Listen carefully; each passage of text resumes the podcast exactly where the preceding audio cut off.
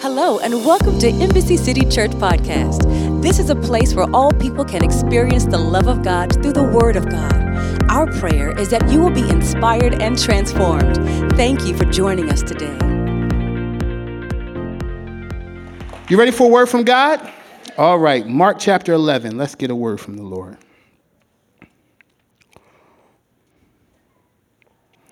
And it's just amazing that a Philadelphia preacher is in Dallas on the day that we play football, huh? Don't be mad already, y'all. That means not one amen gonna happen in here today. I already got invited. One of my friends in here in Texas invited me. She said, um, come to Texas live so you can cry on my shoulder. I said, Lord Jesus, y'all mean Texas folks, huh? Mark, Mark chapter 11, uh, verse number 12. When you have it, say, I got it. The next morning, as they were leaving Bethany, Jesus was hungry. He noticed a fig tree full of full leaf um, a little way off. So he went over to see if he could find figs. But there were only leaves because it was too early in the season for the fruit. Then Jesus said to the tree, May no one ever eat your fruit again. And the disciples heard him. I want to teach this afternoon when God seems unfair. When God seems unfair. It is something most powerful about the Word of God. The Word of God is a powerful thing. In fact, a few weeks ago, I was here and uh, Tim preached a message God's Word works. And um, you remember that? Such a wonderful message. Um, in the beginning, in Genesis chapter 1, you see God's word working. When God looked over the earth, and the Bible says the earth was out, without form or void, and he spoke one word, one sentence, one stanza, let there be, and darkness backed up because the word said so. When, when God, throughout and throughout Genesis, all the way to the book of Revelation, through our biblical heroes, you see how the word of God didn't need any help. When God speaks a word, it doesn't need help. It just is what it is. It was from the beginning of time. When God uh, spoke to uh, Abraham and told Abraham, uh, leave the, the, the walls of the earth, the Chaldees, and just go Abraham said, Where am I going? He said, I'll tell you when you start walking. That's how powerful the word of God is. It doesn't need approval, it doesn't need a, a stamp, it doesn't need anybody to co sign it. It is just good all by itself. When God spoke to Moses and said, Go and, and, and free my people, Moses said, Who shall I say sent me? He said, I am. See, the word of God doesn't even need details. If it, it just it's strong, it's strong enough so it doesn't need anybody's support. It doesn't need a definition. Uh, for this man to have a whole nation in bondage, you would think that if God is going to send one man to free three million, he would need a, a definition of who he is and who he represents. And God said, No, when I speak, I don't need all that. Just tell him I am. When, when, when God spoke to, to Noah and told him, hey, I'm going to send some rain, no one had even heard of rain. But yet God said, build a boat. Noah, I'm sure Noah asked, number one, what's a boat? Number two, what is rain? But because God said so, Noah start building a boat on dry land, not knowing what a boat was or rain was because God said so. You keep on walking through the scriptures. God ran, ran up on, uh, on, on, on Mary and said, You're going to have a child. A little teenage girl, she said, Well, how can I have a child? I had never been touched by a man. But she said, If it is you, let it happen. And because God said so, her belly start growing, never being touched by a man. So many of the things in the Word of God happen because God said so, not because it made sense, not because it was supported, not because anybody had, had ever heard of it before, just because God said so. God got so tired of trying to convince people of his word that he said, you know what? I'm going to just go ahead and become a word. Spun himself in a cell and named him Emmanuel, Jesus, God with us. They said, Who is this? He said, I'm a word. That's all Jesus was. He was a word in a body. And he proved that he was a word in a body by walking around finding sick people and speaking the word of healing over them. People who, and he did it different every time. He never did it the same because that's not how the word works. The word, the word works differently every time, but it always works. Some, some blind men, he, he would touch them and, and heal them by the power of his word. One time he spit on the ground and made eyeballs out of mud and stuck it in a man's head and he started seeing. One man couldn't talk one time. Jesus stuck two fingers in his mouth and untied his tongue and made him start, start talking. God just does it by the power of his word. The woman with the issue of blood, she wasn't even on Jesus' agenda. He was going to Jairus' house to heal Jairus' daughter. And a woman saw him and said, if I can just touch the hem, if I could just get to a word. She kneeled on the ground and crawled and got to a word. Jesus didn't even know she, she touched him. Uh, he, the Bible says that he felt some, something leave him. And he said, Somebody touched me. Peter looked at Jesus and said, Everybody's touching you. He said, No, somebody got something from me. See, that's the difference between coming to church and being around Jesus and getting something from Jesus. I don't want to come to church every Sunday and just be around the word. I want to get one when I come that will change my whole situation. That's the power of the word of God. And so, and so this word was so powerful. And that Jesus in John chapter 1, John said, You know what? I got a great definition for y'all. He said, The word became flesh and dwelled among us. If you want to understand what Jesus was, he was not just a miracle worker. He was the word that became flesh and dwelled among us. So, so nobody had to even hear about the word anymore. Now, when they saw Jesus, they saw the word go forth. He was the powerful, just, just the word. Every time he spoke, it was the word of his power that made things come along. And if you notice, when Jesus wanted something done, even, even Jesus and, and um, Pastor Ken reminded me this earlier in the hotel. It was a time where Jesus, his first miracle, he was supposed to turn water into wine. And he he told his mama, It ain't my time yet. And when Jesus, Mary looked at him and rolled her eyes and said, Do what he says. Because he understood that when something has to get done, the word of God just gets it done. And so then that word worked on the water. He said, Go get six pots from over there. And they followed his word. They got the six pots. He said, Now fill them up with water. They followed his word. And hallelujah. And when they followed his word, everything he said do, they did it. And every time they did, did something, things came together for them. Next thing you know, that water turned into wine just because they followed his word. He was the word, and everything he said worked. And then all of a sudden, Jesus was ready to do something that he had never done. He had blessed people, he had healed people, he had worked with the sick, he had, he had raised the dead, he did all these things. But now it was time for him to do something. It was time for him to redefine the church. He was about to go to the temple because one day he walked by the temple and he saw that they were selling things in the temple and wrecking the house of God. Jesus said, You know what? I'm going to do something about that tomorrow. I'm going to go in there and turn the tables upside down to bring my house back to where it had to be. Now, he said he was going to do it the next day. So that's what he did. But when he woke up in the morning to go to clean the temple out as he wanted, he knew if I'm going to do this, I need some energy. I need some, I need some food. I need some breakfast. And the Bible says, he said, am hungry. He wakes up in the morning and says, I'm hungry. As he's saying, I'm hungry, as he's saying, I'm hungry, as he's saying, I'm hungry, he looks over at a fig tree. And when he looks over the fig tree, when he said he was hungry, he expected to be able to go over to that tree and get some figs off that tree because he declared he was hungry. Now, this Bible clearly says we don't need Greek, we don't need Hebrew. It is right here in front of us. It was not the season of the fig. How could Jesus then expect fruit from a tree when it wasn't even that tree's season to produce fruit. And Jesus didn't look at the tree and say, I'm mad at you, tree. Why you ain't got no fruit? He cursed the tree and said it would never produce again. When I looked at this text, I said, Wow, God, that's not fair. Has God ever asked you for something that you weren't in the mood to give and expected it from you anyway? Let me tell you, let me cut through this message right quick to tell you this. God has a right to expect something from his creation no matter what time it is.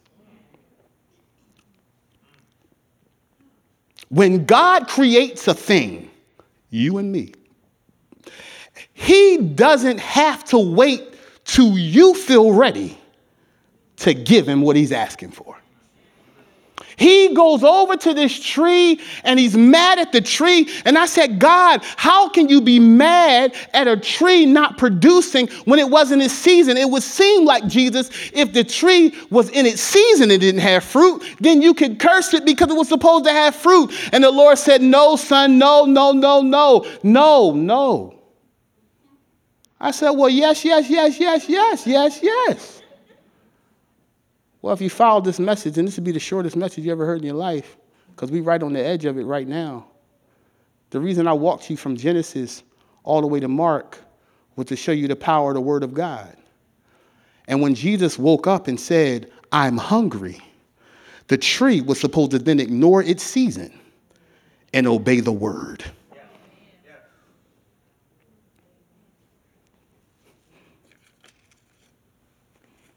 Uh oh he's done preaching. Sometimes we want preachers to do a whole lot of stuff. Mm-mm, this is the word. The tree, when it heard the words desire, I'm hungry. The tree was supposed to say, Up, the word just spoke. And it was supposed to start sprouting no matter what season it was in. Can I tell you that you're the fig tree? Can I tell you that God is hungry to get something out of you and you're still telling God, it's not my season? Can I tell you that God is looking to receive something from your life that you don't feel like you have because you're using excuses of why it's not your time? My credit is not together. I don't have the education. I'm not ready. I'm, I'm single and you're using your season as an excuse not to respond to the word of God. And what God is saying is that when my word speaks, it cancels your season. It's bigger than your season. It's greater than your pain. It's greater than your disappointment. It's greater than your ups or your downs or your feelings. When I say I'm going to heal your marriage, it don't matter how y'all feel about each other right now. You got to obey the word of God. When God says, love your enemy, I don't care what they did to you yesterday. It's your season of forgiveness. When God says, I'm going to heal your body, you can be sick. When the, sur- when the surgeon told me it was going to be six to eight more years before I got a kidney, he asked me, he said, You don't sound down. I said, Because the word said I was going to be healed. And it didn't matter what the surgeon thought. The day after the surgeon told me that I wouldn't get a kidney for six to eight years, somebody called me and said, I want to give you one. Because when the word of God is over your life, nothing can cancel it, slow it down, stop it, hinder it, turn it around. When the word of God is over your life, and when God has written something over you in blood, nobody can erase it. And I'm telling you right now, the reason why some of us are still alive because it was written in blood. The reason some of you made it through your childhood and through hardship, the reason some of us made it through and businesses ending and relationships breaking up and all kinds of things and family pain is because it was written in blood. And so you got to learn by now, Embassy City, that when God speaks a word over you, it's time to ignore your season. Because you know what changes seasons? Decisions. Decisions change seasons. Decisions change. See, God doesn't wait until you feel ready when He wants something from you. You are His creation. You are His creation. And let me tell you something that would that should comfort you. God knew you were a mess when He asked you for what He asked you for. He knew you were in some emotional trauma when he asked you.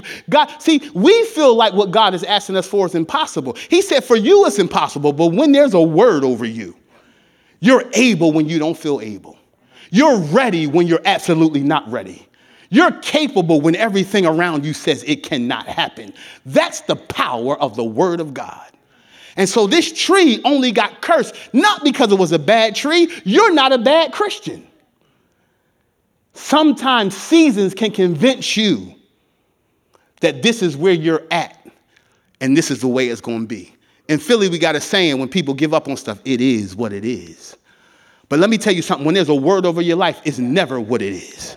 It's never what it feels like. It never what it looks like. When God wants to accomplish something in your life, you have to be willing to turn your back on your season and say nothing God is saying makes sense. But if He said it, it didn't make sense for Noah to build a boat, but God said it. It didn't make sense for a virgin to have a baby, but God said it. And all throughout the, it didn't make sense for David to beat Goliath, but God said it. A man who wasn't even five foot beating a nine foot giant. It didn't make sense, but God said it. And David didn't get afraid of Goliath. I'm sure in his flesh, he said, My God, that's a big problem. but once he looked at the reward, they said, He said, What's the reward for beating that giant? They said, You get a wife, David said. You know, David always had a girl problem. Yeah, that's in the scriptures. But, but, but there was a reward behind it, and David went and approached this Goliath because even though it was impossible, God said, Go do it. There are some things in your life that look extremely impossible, but God said, Go do it. That means it's God who's gonna do it. If it's God's will, it's God's bill, He pays it. Hallelujah. If it's God's will, it's God's bill. Some of you walk on your job every other day. You walk past a, a, a promotion board or a board with new, new uh, jobs for you to go get, and you're like, oh, no, I don't have the qualifications for No, I ain't been on this job long enough. If God shows you a Goliath, it's not a block, it's a door. Oh, can I say that again? Goliath is not a block to you, it's a door. Goliath was a door to David. David became king because of Goliath. And I'm telling you, there's something that you got to become, but it's on the other side of Goliath. And you don't get through Goliath on human strength, you get through Goliath by the word of God. The word will always be enough if you're willing to turn your back on your season. Your season will never look right. It will never, it will never look possible. But that's how you build faith. You never chase something you can do it forces you to trust the hand of God. You, you never trust what's in your ability or anybody else's ability around you. When God is calling you to the ridiculous, that's because there's a word over it. And so what? You don't feel like it. Your feelings don't matter. You know why feelings don't matter and you can't trust feelings? They change too much. Today you feel strong, tomorrow you feel weak.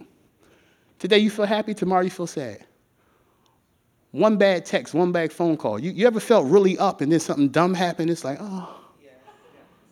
Something just deflates you that fast. That's why you can't follow your feelings. But one thing that's never been deflated ask Noah, ask Moses, ask Jacob, ask Isaac. One thing that's never been deflated is the word of God. I challenge you, Embassy City to this year, the rest of this year, these few days we got left, you don't need January 1st for a new year. No. All you need is a decision. I heard God's word. And you know what happens? People around you say, that don't make sense. It doesn't have to, to you. You don't need 10 supporters when it's Do you know God's word is enough support. You don't need 10, 10 people to say that that makes sense. You know, before, before I retired, they said, they said, you're 39 years old, you're going to retire. God told me to retire from pastoring when I was 35. I started pastoring at 19. The Lord said, I need your voice across the nation and to people who, who will never come to church. And I heard God's voice say it. And I'm like, oh man, I walk. He said, then that's a walk in the dark. That's a walk in the dark. Now, just leave everything that I've been building since a teenager and just walk away? Yeah. No. I told you last time I was here, I don't like a lying preacher that says, God said it and I said yes. No, you didn't. Because when God really requires something of you, it's never an easy yes. It's always like, mm, I love you, but um, yeah, God, uh, no. And I told God no for five years. And he said, okay. God gave me a okay. When God says okay, get, get, get scared. That's what I learned about Jesus. When he says okay and agrees with you, he said, You you gonna tell me no for five years? Okay. And everything went wrong, embassy. Everything went relationships fell apart. I had no money. I had nothing. I got sick. Everything fell apart. And I'm like, God, you know what? You know, no, no, God, Satan, I rebuke you. And God said, That ain't the devil. You know how many times we rebuke Satan and Satan's like, man, that wasn't even me. I had nothing to do with that. It was, it was my disobedience. I couldn't turn my back on my season. I couldn't follow his word over my season. Church was going good. We paid the building off. I mean, eh, ministry was great. And God said, walk away now. Now? Uh, God, wait a minute. It would make more sense if the church was failing. See how easy it is to have faith when you can understand it? if it makes sense to you, it's like, oh, yes, God, let me walk away. Who doesn't, run a, who doesn't want to run at a house that's on fire? It don't take faith to do that. But when you just build it, when, when ask Abraham, when you just have Isaac and God says, go kill him. When you believe God for something and God says, give it back to me. Wait a minute, God. I'm sure that was a long walk up that mountain for Abraham. I gotta think, I gotta take this walk and I gotta think about that very thing I prayed for and asked for. I gotta give it back to you right now.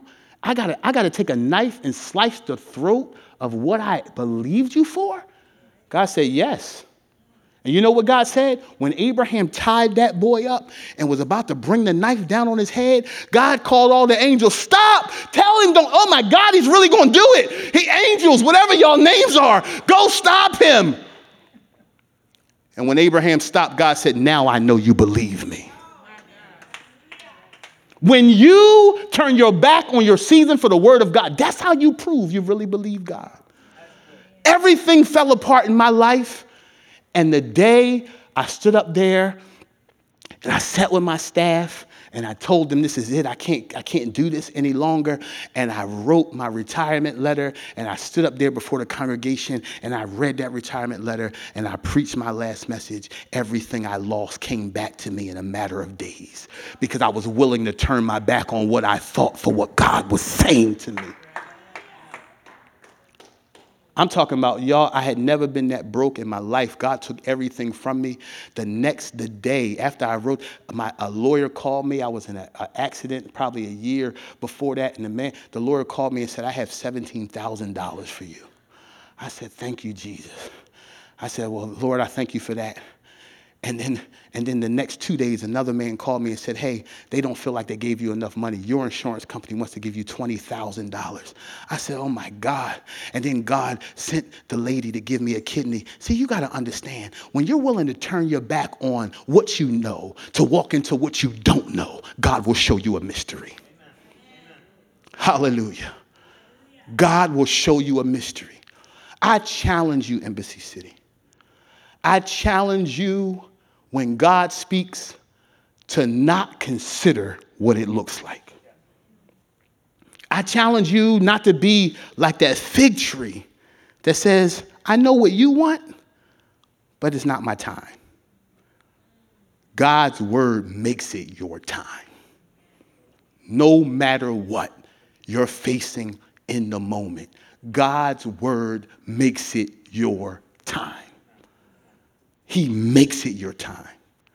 That's the power of the Word of God. So is God unfair? Never, because His Word makes you able. Thank you for listening to our podcast today. If you would like more information on our church, please go to www.embassycity.com. We would love to hear from you. Our prayer is that you have been inspired and transformed. Have a wonderful day and come back again.